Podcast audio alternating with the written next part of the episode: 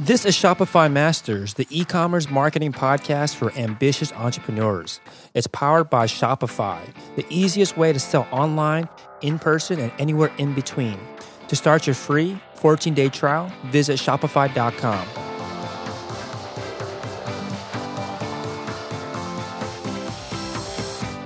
Hey, entrepreneurs, my name is Felix, and I'm the host of the Shopify Masters podcast. Each week, we put out podcast interviews with successful e commerce entrepreneurs or experts to give you inspiration, motivation, and actionable tips to increase your traffic and sales so your store can generate the sales you need to live the life you want. In this episode, you'll learn from an entrepreneur that took a product his dad invented all the way to Kickstarter and smashed his $100,000 goal by raising $800,000 and just broke $1 million in total pre sales after pre selling on a Shopify store. In this episode, you'll learn what are the keys to having a high converting Kickstarter video, how to market a 30 day Kickstarter campaign, and how to get press by looking at other websites of other companies in your same industry. Today I'm joined by Behrooz Hariri from Nora at smartnora.com. Nora is a non invasive snoring solution that stops snoring before it wakes your sleeping partner and it was started in 2015 and based out of Toronto, Ontario, Canada. Welcome, Behrooz. Hi, Felix. Thanks for having us. Cool. So tell us a little bit more about your store and what is the, the product that you sell? So Nora is actually very much inspired by how people deal with each other's snoring, uh, which is, you know, while we are still patient with, each other in the early part of the night, we give each other a very small nudge. And what we're actually doing is we're basically um, stimulating the muscles that get uh, relaxed as we fall asleep, right? Uh, so same thing is happening on the throat muscles, and as they get more relaxed, the airway collapses, and that's why we snore. It creates this vibration. So what Nora does is creates a small movement uh, under the head uh, of the snoring person, and the movement is very small. Uh, it's uh, about only two inches over 30 seconds, uh, so they don't really wake up, but it does the trick, and it uh, creates the stimulation, opens the airway, and people breathe normally again. And all of this happens before the snoring gets loud enough to wake up the partner. so it's a little bit of a preemptive solution, if you will. Yeah, that's awesome. I, am you know, I'm not a huge snorer, but I've been known to snore. And if my fiance was listening to this podcast, she'll definitely want to go on to uh, your website and pre-order this um, because I had no idea that that was uh, the kind of not the science behind it, but the the actual cause of it. But that, that's uh, ingenious. So, how did you? Like, what's your background? How did you come up with this this product, this idea? So the credit actually goes to the inventor, which happens to be my father, and, and a mechanical engineer and ser- serial inventor. So basically it was a solution to his problem to begin with. Mm-hmm. And we found it really effective. We started testing it more and more. Then we partnered with the uh, sleep lab here. Then we ended up uh, becoming a health venture at uh, Mars, um, which is an accelerator uh, for all things from clean tech to health here in Toronto. Uh, so the project basically kind of gained momentum as we saw better uh, better results my own background, I'm a product and service designer. I've uh, done a lot of work here in Toronto and um, some work also internationally, uh, based out of San Francisco. And my focus has always been human centered design, doing qualitative research, and designing something from ground up um, with the end users. So um, when we actually kind of got more and more serious about starting the company, Kickstarter um, to us felt very uh, natural because now we get to actually kind of co-create this with 4,000 people uh, who are going to be our first uh, uh adopters. Mm-hmm. So, so your your father's a serial inventor. Uh, you know, you have a lot of, um, I guess, experience in the in that kind of. Uh, working with him or hearing about his ideas, how did you know that this particular invention was the one, or the, it was the opportunity that you guys should have should pursue as, you know, to turn into reality, turn into an actual business? Well, I think one is uh, the obvious, but that is the market size. Like 40 to 50% of all people deal with problem of snoring, and by extension, so do their partners. So it's actually a really high percentage of people who uh, deal with it, varying degrees of uh, seriousness, I guess, you know, from being annoyed two nights a week to not really getting any good sleep. Um, and in the long term, it can actually lead to, you know, health uh, problems if it's if it's kind of an ongoing uh, bother at night. Uh, so I think that was that was the obvious sign that this is uh, there's a lot of demand out there, and whoever we talk to knew someone. I mean, I can tell you, hey, Felix, uh, snoring, tell me a story, and you, you definitely have one or two. Yeah, so you knew this was a huge problem. A lot of people have this particular problem that your product was going to solve, but I feel like there was there isn't really any invention like this yet, or maybe I'm not. I'm just not familiar with the space to know. But you know, obviously there's like strips for your nose and all that. Those are pretty common, I guess, commercial products for this problem.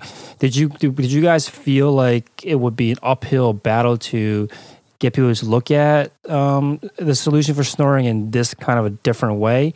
Yeah, I think it depends on who who it is. Um, people who have dealt with it as a common as an ongoing problem, uh, they probably tried a few things, and some of them haven't worked or have worked.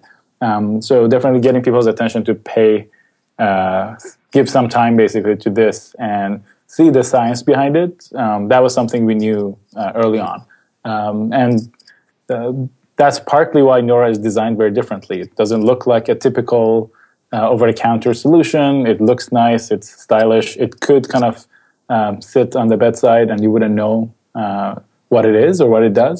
So we definitely wanted to differentiate from uh, design point of view, and then also from the function point of view, and that's where the important um, the important uh, innovations are is that it's actually comfortable to use because it, doesn't touch any part of the body. It's such a slow motion that doesn't wake you up. And if we always talk about this kind of um, field of snore solutions out there, there's uncomfortable ones that work and comfortable ones that don't work.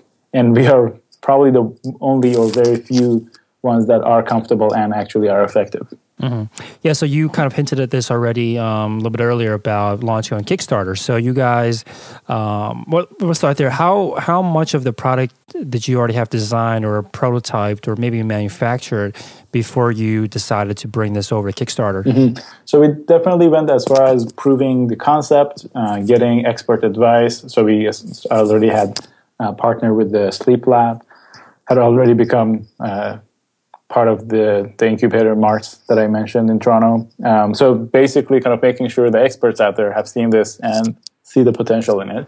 And the product was actually developed over uh, the year in 2015 um, between our garage and people's bedrooms. So we would kind of make an iteration, put it in the bedroom, get some feedback, um, and you know, I have to say thanks to many many friends who who shared the kind of sleep journals and sleep diaries with us.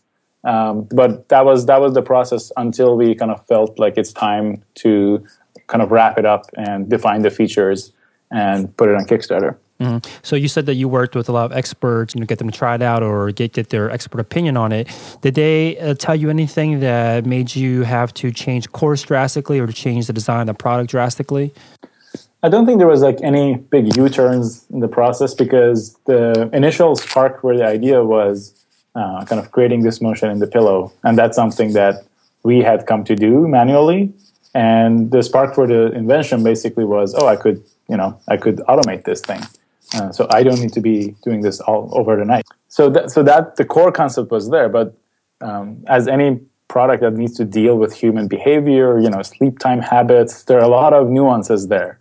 Uh, if you want to make it really fit people's lifestyle, you have to consider a wide range of user stories, I guess, right? Mm-hmm. Some of the, if I give you like one example of something that directly came out of the test with users, uh, some people are watching Netflix or, you know, are having a conversation before they fall asleep. So one of the features that came out of that observation was adding a delayed start. So I'm ready now, but I wanted to start listening in 20 minutes uh, after I fall asleep. Mm-hmm. Yeah, and you know, I think with Kickstarter, a lot of um, I guess companies or inventors that go on there, they will you know launch a project or pro- or a campaign much much earlier than than it seems like you guys did, right? They would they, they might not have much, they might not have any test testing at all, they might not work with a sleep lab or any kind of experts or labs like like you guys did.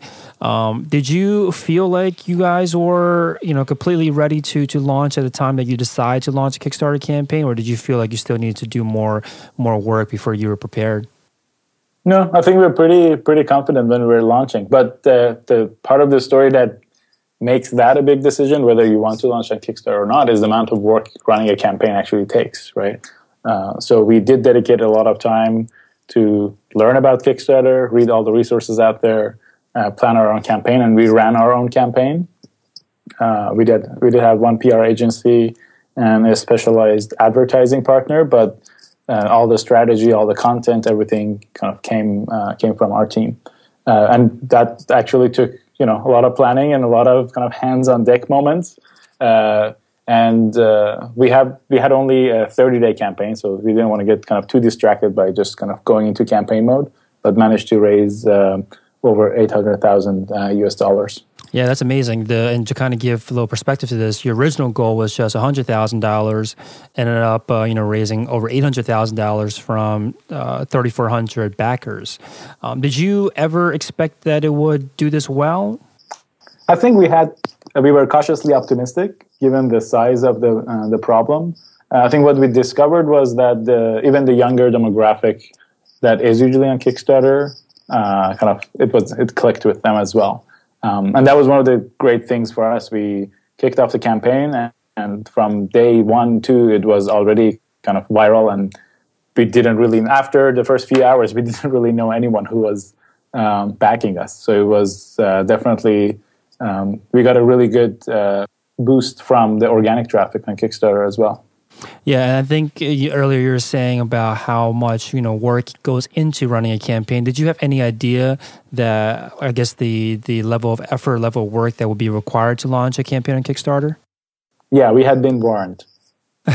you spoke to other Kickstarter um, campaigners. Yeah, I mean, there's um, there are more and more people. I think in every kind of uh, community of entrepreneurs or uh, especially hardware companies that you look, there's you can find a few really good examples who got their start on Kickstarter. We have a few really good uh, companies here in Toronto who got their start that way. Uh, so yeah, and the other thing that I would say, if anyone is thinking of starting a campaign, just reach out. People are so generous. Like we got amazing advice, amazing resources. Yeah, that's definitely something I've heard is that that community of not just backers, but like we're not just creators, but backers as well. They um, are all you know very supportive of launching Kickstarter. It's like a whole different community on there. So, what what would you say is like the most time consuming thing about launching a campaign on Kickstarter for anybody out there that's thinking about starting a campaign?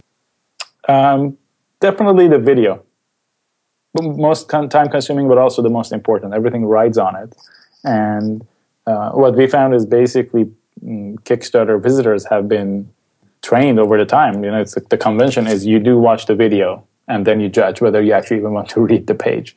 Um, so it's a it's a very important catalyst, and you know we probably sh- uh, shot our video four or five different times and edited it a dozen times or more, and just we weren't shy about showing it to people and getting getting feedback. Um, and we just had to learn to you know don't defend it just hear the feedback and respond accordingly and did you do this in-house the, the video yeah we did what are some like keys then to uh, having a, a good and compelling video one thing we found that really connected well with people was humor uh, we didn't take ourselves too seriously granted our topic of snoring is something that you can poke a little fun at there's mm-hmm. there's always some guilt there for people who have a chronic uh, snoring problem. But it's something you can make a little light of. And, you know, uh, when we are talking about the solution, we can kind of bring that angle in.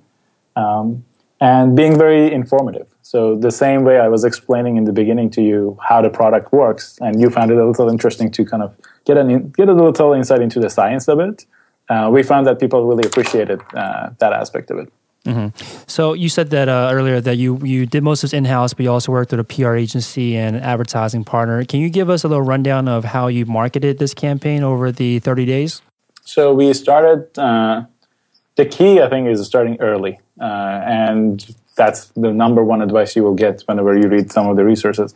You want your friends, family, extended network to know that you're up to something, right? Uh, so we started our Facebook page about a month and a half, two months before the campaign. Uh, invited our friends to it, and that was probably the first time some of them even heard that we are, you know, we are focusing on this product. Yeah. And that kind of building that ambient awareness um, was really important. And then as we got closer, the the nice thing about it is people who are in your network and hear about it, the ones who are interested will reach out either with encouragement or questions. So you already have a list of people who are most interested or your potential first backers. Uh, so we actually compiled that list and tried to get commitments from people. So if you're interested, you know, our early birds are going to go uh, live at this hour and this date. Try to purchase within the first hour because it's a limited number that's going to go. And that really worked really well. So we had uh, out of the list of interested friends, maybe two thirds of them uh, backed us within the first hour or two. And that gives you a great boost in terms of popularity on Kickstarter. And once you end on the popular page, there's so much just organic traffic that you can write on.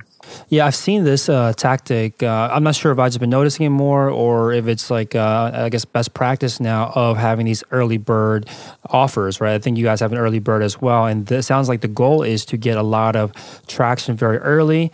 And the main focus, at least in the very first few days, is just try to get on that popular or kind of make your product, your campaign trending. Was that your uh, intention?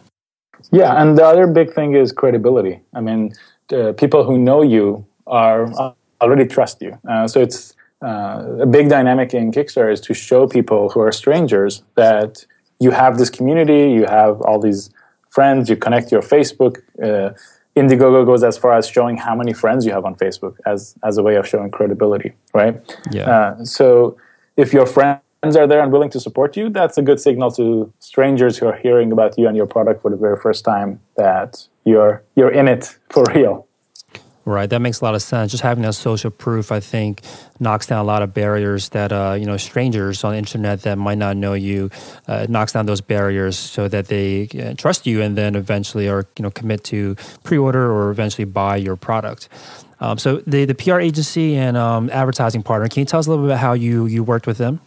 So uh, PR agency, typically, uh, I think what we learned was uh, you can expect your PR agency to do some strategy for you, uh, but at the end of the day, you're probably the person with the most insights because you've spent a year learning about the market, learning about your product, competition, all that stuff. So um, never kind of just rely on an agency to be able to come up with that strategy for you because either you have to spend a lot of time communicating with them or you have to rely on their most educated, I guess, common sense approach to things, unless it's a very specialized product and you're working with a specialized uh, uh, firm. And on the advertising side, I think there are a few kind of uh, now uh, Kickstarter household names out there. Uh, just work with someone you're comfortable with. Uh, there's also a lot of people who are very aggressive. They will kind of suggest that you, um, you know, bulk up your prices by 30, 40% so they can take that, that much off of your campaign as their, uh, as their fee, uh, which, you know, it's kind of a little counterintuitive because the idea with Kickstarter is you want your early backers to get a good deal, not a, not a bloated one because you need to pay um, very kind of large fees for advertising. Mm-hmm. So these are like uh, almost like affiliates that are helping you sell your or helping you uh, raise funds by promoting it to their audience. No, we did basically uh, the most effective thing we did was Facebook advertising. Uh, but what we benefited from is working with working with a partner who specializes in uh, Kickstarter advertising on Facebook, so that they know where those early adopters are. They know what the lookalike audiences are uh, that you're looking for, and they've probably ran kind of similar campaigns in health and sleep. Uh, so they have they come with some uh, good kind of demographics to start from. Right. So if you were to do this again, would you uh, you know do it all in house, or do you think that you would still outsource uh, portions of the the promotion and marketing of the Kickstarter campaign? I think we would do it in house. Um, mm. And again, we I have a design background. We had designers on the team. Uh, you do want to make sure you have great communications skills on hand. Um, even if yourself you are more of a technology oriented person, more of an engineer, uh, you want someone who uh, is there to explain things more clearly. And uh, this is something we found actually uh, that we didn't think would be our biggest uh, strength on our campaign, but turned out to really uh, help us connect with our backers. So halfway through our campaign, you know, we are full on campaign mode, not really getting much sleep, and some of our backers wanted to see an additional video of some uh, more just raw footage, basically, of the device working. And right before us, there was this other very uh, kind of famous campaign, the Laser Razor, on Kickstarter that went all the way up to $4 million and got suspended. Um, I can't really judge based on the evidence that they put on the page whether they should have been suspended or not, but their technical explanation made sense. It was just that they took a very raw video from an iPhone and put it on their page. And it's hard to explain things in, in kind of very uh, brief communication. Um, so once we get the request for the additional video, we spent a whole two weeks basically uh, making sure we are filming something in a dark bedroom because that's where Nora works. Uh, that still people can uh, view and understand online, and that takes some planning. That we did storyboards, we did kind of uh, layouts of how we're going to show the information, tested it with people, and then put out that second video. And it was really well received, and our most skeptic backers we are actually still with us and still kind of um, we have conversation, ongoing conversations with them. That's the point where they turn into our biggest advocates. And some of them even right now, if you look on the comments page on our campaign, if I'm kind of slow in one day and don't get to, respond to some comments, some of those backers are the ones who will go say, "Oh, actually, they've mentioned this in this FAQ here." Uh, so it's really nice to see that once you communicate well and make sure you kind of honor the requests of your backers, uh, they're the first ones to be the most supportive. Right. It, it's it's um, interesting because once you are you know communicating well, you start to develop advocates that have you know heard your message and they are going to help represent you, and which is exactly what happened for you. Um, so when you say that you want to be good at communication, you're talking specifically about uh, communication between your company, your brand, your product, and the, the backers. Yeah. Yeah. And you found that video worked best for you guys. Well, as soon as we put that video up, our conversion rate doubled. Wow. So we basically, to us, it was the most boring footage because it was just raw footage of someone sleeping. but uh, but that's what people wanted to see. So we just listened to them, um, and that's you know, if uh, five people are vocal, probably there's 500 people who are not, and th- you have to really kind of listen carefully for the few that have the time to send you a message and ask for something. Mm-hmm. It makes a lot of sense. So, are you just um, taking questions that you are seeing uh, being asked in the comments and then answering them in the video, or what was like the process behind figuring out what should go into a, a follow up video? Um, I think it was mostly, uh, like you said, consolidating the questions, understanding why are they being asked, even maybe doing a little back and forth with the person who asked the question, right? Uh, so, why is it that you're curious about this? Is it something from your own experience, or is it something about the product? Uh, you're wondering how it would function and then going from there. Mm-hmm. So, was there anything that surprised you about uh, running your own Kickstarter campaign, even though you had a lot of kind of mentorship from other campaigns in the past? I think a pleasant surprise was to see how much uh, organic traffic on, on Kickstarter is worth. So, at some point, half of all of our pledges were coming from organic. Granted, it could be people who have come to our page because of our ads and then have browsed around and come back. Uh, but I'm sure still a pretty big percentage of that is coming from direct traffic. Um, and the other thing is, um, you know, advertising conversion rates are somewhere between one, three, five percent would be a crazy kind of uh, campaign that is doing uh, great. Uh, on Kickstarter, you have days where your conversion rate is like 36x, meaning for every one dollar spent, you're earning 36. Wow. Uh, which is which is abnormal, but also shows the value of the brand and the value of affiliation um, with with Kickstarter. And um, they've done a great job of, you know, uh, curating a community and also being a little more selective with the campaigns they allow on the platform. Uh, mm-hmm. So you have to get an approval. It's not like you can just launch any campaign. Right. So you are in a very uh, interesting kind of phase within your with your business uh, because the Kickstarter campaign, uh, you know, didn't end too too long ago, and you just launched your your Shopify, Shopify store not too long ago. So you're in this transition period between your success on Kickstarter and now transitioning over to Shopify. Can you give us a little bit of an idea what that that transition was like or is like?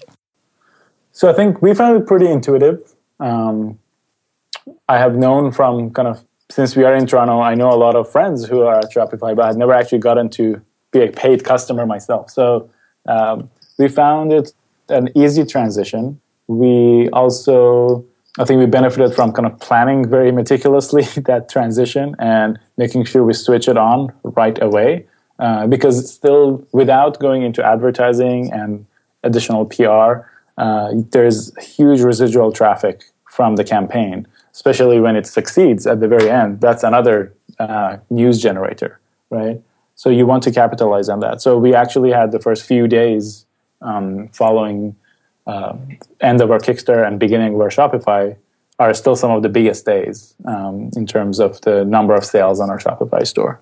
I see. So the campaign ends and successfully, you know, shatters the original goal by, you know, eight times the original goal, and that becomes a news event itself. You know, people want to write about it, want to talk about it. It's probably a lot easier to to get a PR during this period of time as well. So you already had the store live before the campaign ended, or how did you like? What kind of planning did you put in, in just in case anyone else out there is planning to launch a Kickstarter campaign and wants to make sure that their transition to Shopify, you know, is done in the the right order? Like, when did you start uh, working on the store itself?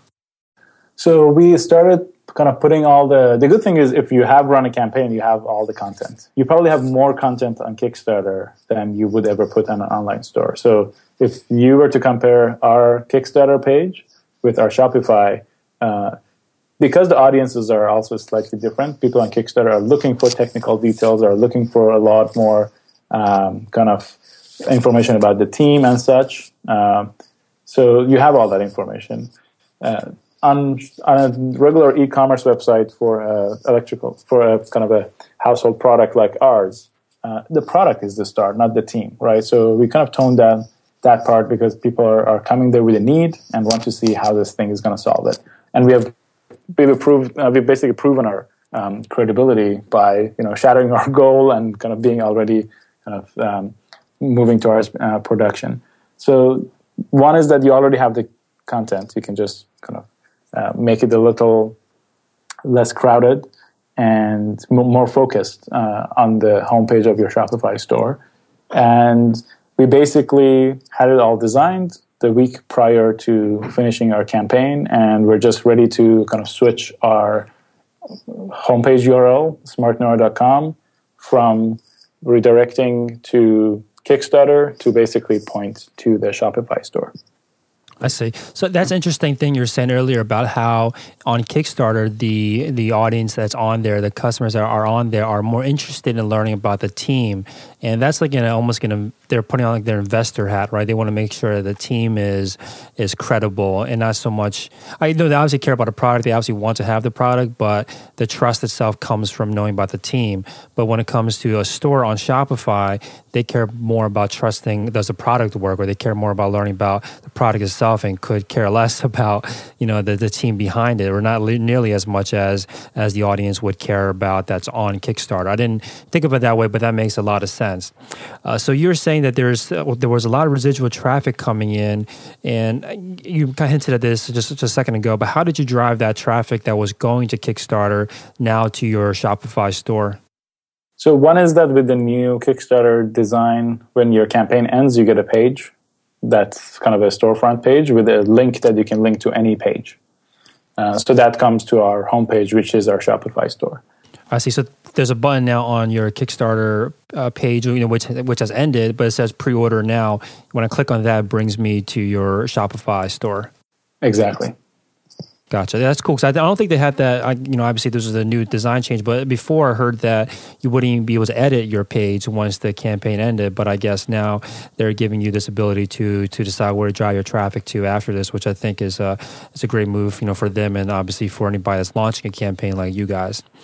Um, so now that you're in this period between the end of the Kickstarter campaign, are you just in like full production mode right now? Because you know you guys maybe only planned for hundred thousand dollars worth of pre-orders, but now it's eight hundred thousand dollars. Like how how hectic has it been since the campaign has ended? Uh, very. So it's been it's been great. I mean, the, one of the things that we didn't anticipate as much was all the opportunities that come from kind of being on the homepage, uh, top popular products on, on Kickstarter for a whole month. Uh, there are so many relevant companies who pitch their services to you because they know what you're going to need over the next year, right? Mm-hmm. Uh, so a big part of it for us was to capture all of that and filter down based on what we need. So uh, made our job easier in some respects. Uh, some great partnership opportunities came out of it. And uh, yeah, now we are in full kind of production mode. Our days are spent talking about the details of the product and designing for manufacturing, and uh, that's where that's where you start to actually kind of uh, go from something that you're building in low quantity to making sure everything can be actually put together uh, in thousands and thousands, right? Uh, so a lot of interesting uh, puzzles come with it, uh, from part selection to reorienting a few pieces where you all of a sudden can assemble them together in a fraction of time compared to what you originally imagined it. Yeah, we definitely want to talk about the the production and manufacturing in a second. But you said something in there that I thought was really interesting, which was about how uh, you know once once you have some success, success attracts a lot of opportunities, which is which is a great thing. You know, all of a sudden you're getting momentum, and you start to snowball, and all of a sudden there's a lot of tension on you. You've proven that you can you know run a business, or you've proven that you can market. And all of a sudden, a lot of people want to work with you. Um, and this is obviously a, a you know a good problem to have because it means that a lot of people see know, a lot of potential in you and again a lot of opportunities. So how do you figure out who makes sense to even spend time to talk to or to explore with? Because it sounds like you had a lot of opportunities. You narrowed it down. Tell us like your process for narrowing down opportunities. I think the process also comes down to tools. One is that i use yesware for my gmail and i have all these templates uh, that uh, are mostly there to give people who are interested the information that is important to them. And then I can also add the personal message to thank them for their interest and all that. Uh, but from distributors to potential PR to potential uh, partnerships, uh, basically I make sure to categorize all of them in a Trello uh, dashboard that I have. And then every couple of weeks or months, we just kind of sit down and see, okay, so which one of these is actionable? But we, what we found most important is to not get distracted with all those options mm-hmm. and just kind of, you have to try very hard to block off uh, a few very key days every month and sit down and make your own plan. And then kind of go out and see what which one of those opportunities match uh, match that because it can get very distracting, right? Things can things are coming to you out of order. Uh, people who are mm. interested in distribution in you know Australia and Singapore are talking to us now, and that's you know a little ways off but it's important to capture it but not get distracted with it yeah, I think that's a, a very important thing to learn. Uh, that's almost a requirement to have if you want to have success because to be successful, you need focus. And to, to be able to focus, you need to say no to more things than you say yes to. And obviously, you don't obviously you want to do that because you don't have the time, energy, resources to pursue everything. So how do you guys say no? How do you when a good opportunity comes along, like distribution in another country, another continent across the world, and you know it's something that you want to get to eventually, but it's maybe a year or, or a year and a half away from today. How do you manage those expectations or manage that kind of relationship that's not going to really come to fruition for you know many many months? So one is I would just tell them exactly that that we are really appreciative of their interest, uh, and maybe in three four months will be the right time to start that conversation. We make sure we capture their contact info and what the conversation was, and put a timestamp on it so we know which month we have to revisit, or uh, either a timestamp or a category. So distributors, uh, PR, etc., etc. So we know when we are doing our 2016 PR plan, here's here's all the opportunities we could kind of plug in. Gotcha. Yeah, I definitely want to get to your your PR as well because you guys have a ton of press for your your product, and it sounds like you have uh, a lot of plans for for you know attacking this kind of you know marketing channel as well. Uh, before we get there, though, let's talk about the manufacturing process because that's a very you know fresh for you guys. Um, did you already have a manufacturer lined up uh, for before you you launched a Kickstarter, or what was that process like to find one? No, we didn't actually when we started. The pro- and the process has been basically um, the, we had the benefit of being in touch with a lot of uh, entrepreneurs who'd done hardware, software products. So their factory is always a question and introduction away. Uh, and you can basically, you know, look for again the very supportive community. So you can look for products that kind of uh, look uh, similar, have similar functions on parts, and then go have a conversation uh, with within your network to see uh, if they can uh, make an introduction. And it's definitely something to take very seriously. you know, manufacturing is where hardware companies uh, often fall apart, get mm-hmm. delays, mm-hmm. go bankrupt. So we are we are right behind all of that. So uh, early in the right after the um, Lunar New Year, uh, which is going to end in three months, we are going to actually go for our first factory visits. So uh, lots lots to do there. That's awesome. So uh, you know, one thing I've always heard from other manufacturers that, uh, or other uh, stores that that work manufacturers that they always look for some some company that already has experience producing something the same or very similar. You know, but you guys aren't producing like um, sunglasses or anything else that's you know pretty straightforward to produce that already has manufacturers producing it. You guys are producing something that's not or that I have never seen before. Did that complicate things by a lot? And how did you how were you able to choose choose the right manufacturer to work with? It is it is almost like you say. For example, if you look at our product, we have some plastic parts. So there are a lot of people who do that. There is a soft back. There's a lot of people who do that. So for us, it's actually a practice of finding the best of in each of those categories, mm. and then you find one contract manufacturer uh, who is physically located in reasonable distance to all of them and can bring all of that in and assemble your final product. I see. So you worked with the best manufacturer for particular parts, and then one, I guess, main uh, manufacturer that put everything together. That's right. Gotcha. So, did the scale of the pre-orders change your approach at all to to the manufacturing or supply chain that you maybe already planned out uh, before? Because you know, planning for hundred thousand dollars of of sales is different than planning for you know almost a million dollars in sales. So, what was that? Uh, did that change anything at all? It changed everything. so one was that we actually could go and you know start a conversation with bigger partners mm. uh, that fit that size of operation. And uh, the other thing that it did change and we are kind of continuously revisiting is the testing process. Because if you're you know shipping around between 500 to 1000 units that's your first batch and you're going to uh, do an iterative approach from there and tweak things here and there when your first batch already is around 4,000 units, you want to do some of those tests earlier on and do those, those tests in actually bigger numbers. Um, so that's something that we're actually actively planning on. Mm-hmm. Okay, cool. So let's talk about the, the actual marketing that goes on today. Uh, the press that you guys were able to get during the campaign itself, was that just uh, organic people reaching out to you, or did you guys have a plan of attack to get particular publications to write about you?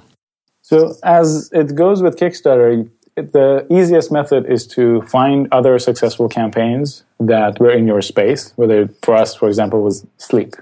And by going to all of those pages, you quickly see that grid of logos that they have. Mm.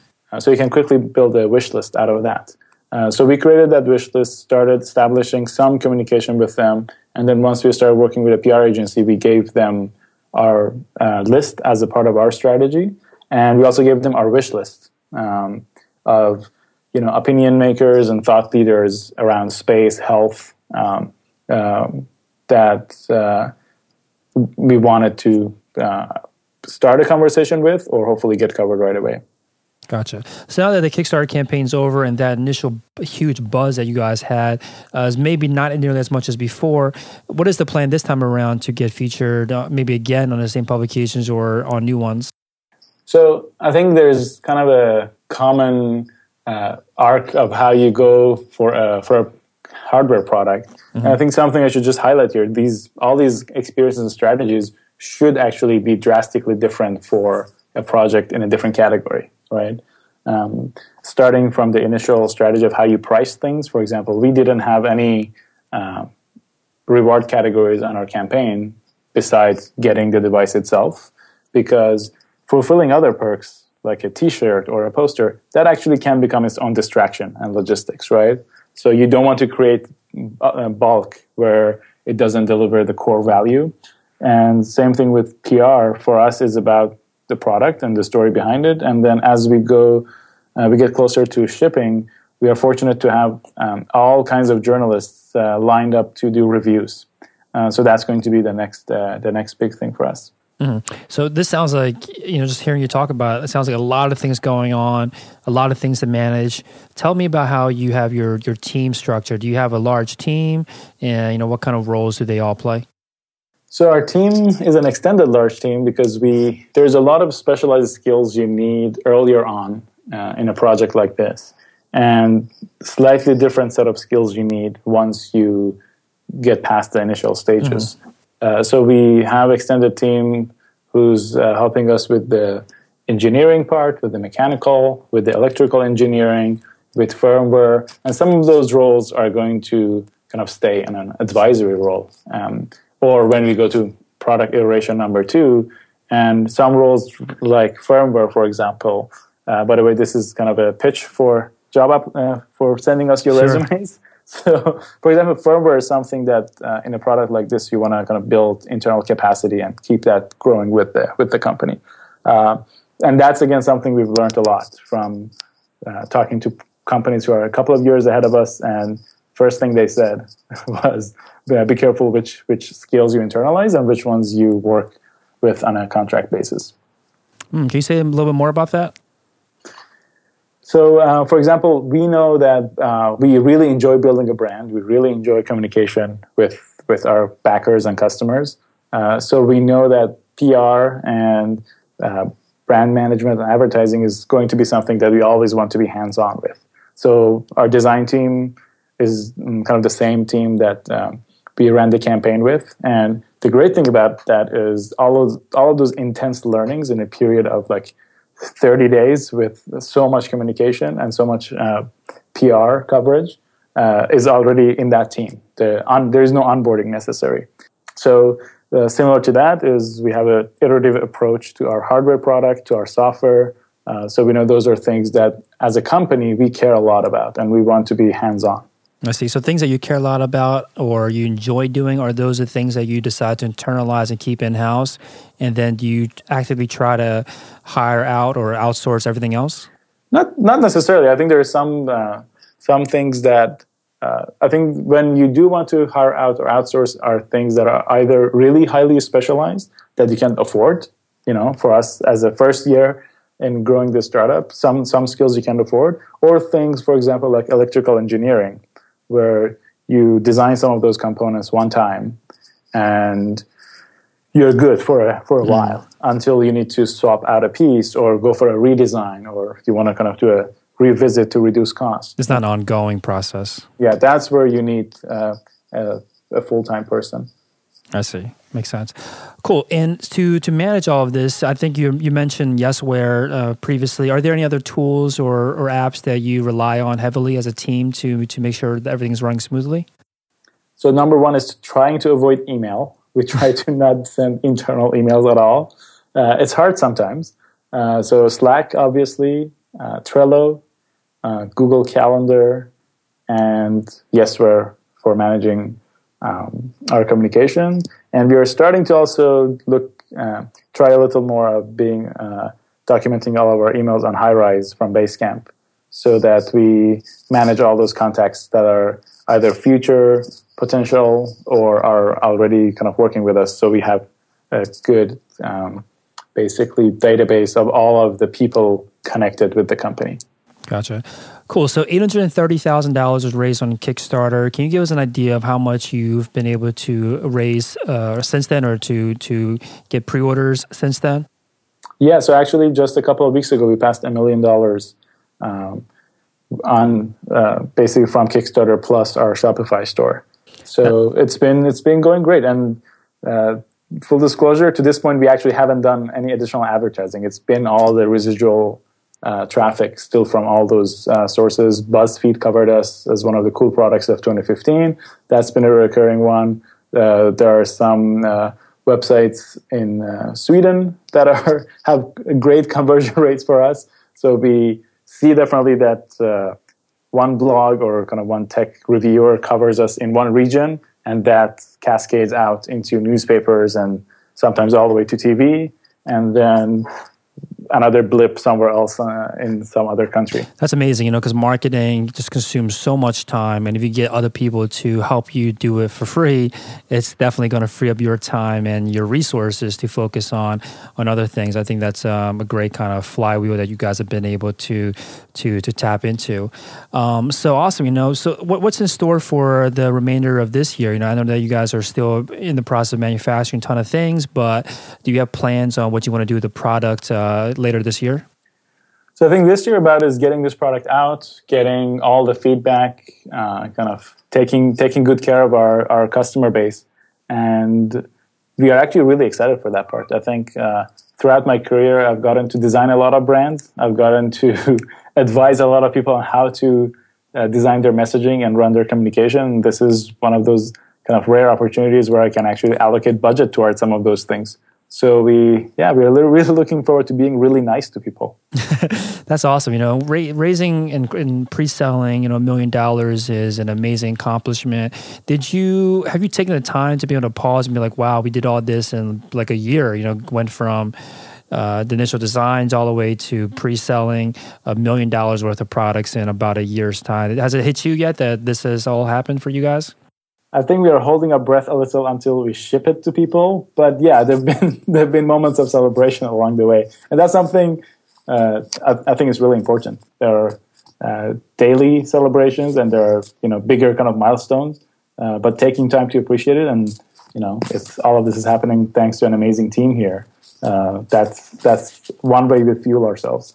Yeah, I agree. I think sometimes entrepreneurs we push ourselves so much and has such great or you know high ambitions that we don't take the time to realize like wow we've already hit a milestone that we planned out you know six months ago, a year ago, and I and I think when you don't take the time to do that, you kind of start to become more discouraged because you don't realize how far you've come. So I, I totally agree that you need to take the time to celebrate, you know, not just uh, daily wins, but you know, big accomplishments that you set out to achieve, you know, a long time ago. Um, cool. So, you know, thanks so much for coming on. So, smartnora.com, S M A R T N O R A.com is the store. Anywhere else that you recommend that they, uh, the audience check out? They want to follow along with your, your brand and your, your journey? I think that's it. The website is the place to go. Uh, we will start adding more updates as we kind of make progress towards shipping this to people. And you know, if you snore out there, you might want to check it out, and we might bring some uh, quieter nice to you. For sure. Thanks so much, Behrooz. Thanks, Felix. Thanks for listening to Shopify Masters, the e commerce marketing podcast for ambitious entrepreneurs. To start your store today, visit Shopify.com for a free 14 day trial.